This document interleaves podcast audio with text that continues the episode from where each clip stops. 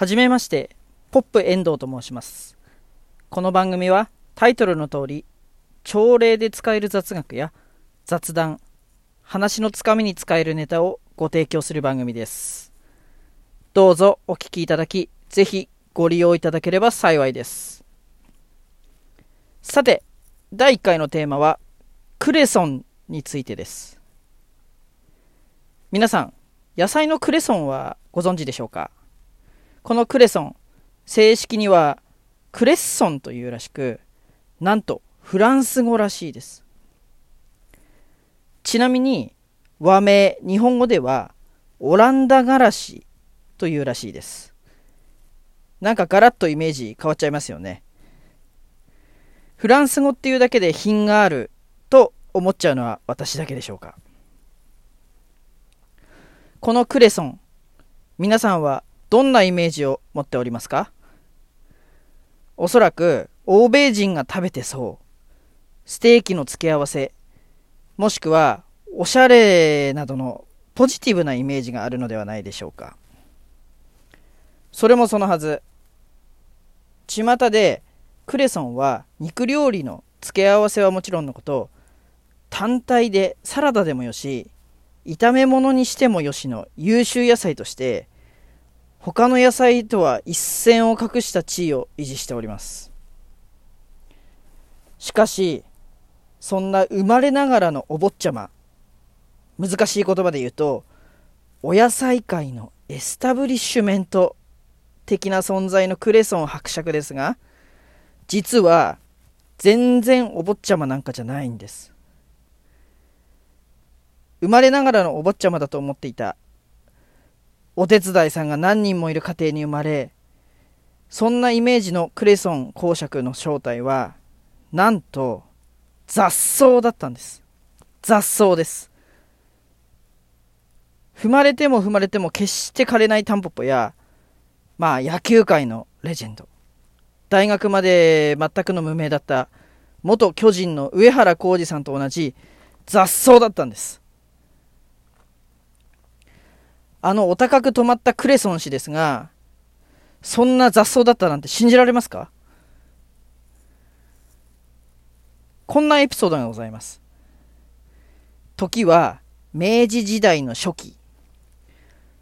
現在も上野公園内にあります西洋料理の老舗、西洋軒さんで在留外国人用の野菜として導入されたのが日本でクレソンが流行った要因だと言われているそうです。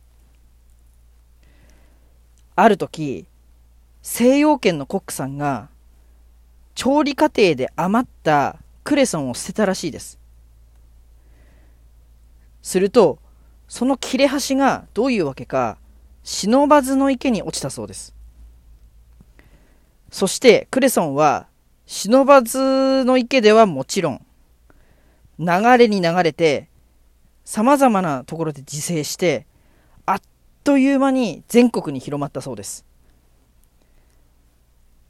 なんという生命力でしょう。ちなみにクレソンは汚れた河川でもドブ川でも用水路でも全然平気で繁殖できちゃうそうです。その繁殖力たるや現代の草食系男子の数百。いや数千数万倍に及ぶ繁殖力だという噂もあるとかないとか。いずれにしろ温室育ちのお坊ちゃまには決してできない芸当ですよね。まさに雑草いや雑草魂だと思いませんか。そう考えますとたかが雑草のくせにまあ、あの有名スーパー成城石井など高級スーパーあとは伊勢丹などのデパートの野菜売り場にて綺麗にラッピングされてひんやり冷やされて鎮座増しますクレソン様に対する見方もちょっと変わってくるのではないでしょうか。雑草のくせにお高く止まりやがってと、ま、ちょっと悪口が過ぎましたね。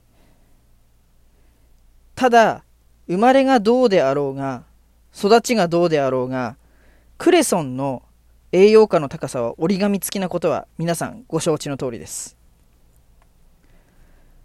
食物繊維各種ビタミン葉酸亜鉛チアミンリボフラシンナイアシンコーダシン。まあ後半はね聞いたこともない栄養素が出てきましたがさらに抗酸化作用も半端なく便秘に口臭貧血高血圧そして発毛育毛と様々な病気に効果が期待できるそうです。とにかくクレソンさんは世界の誰もが認める栄養素を秘めているわけです。古代ギリシャにこんな言葉があるそうです。クレソンを食べ知恵を得よ。うそう。クレソンは古代から現代まで続くスーパーフードなのです。いかがでしたか？この世界のスーパーフード。クレソンは実は雑草だったという話。朝礼やレストランでの雑談同僚との会話のネタに使ってみてはいかがでしょうか？私はちょっと苦くて渋くてあとは青臭いクレソンが苦手なんですがこれからは食べていこうかなーなんて思っております本日はここまで。ご清聴ありがとうございました。私からは以上です。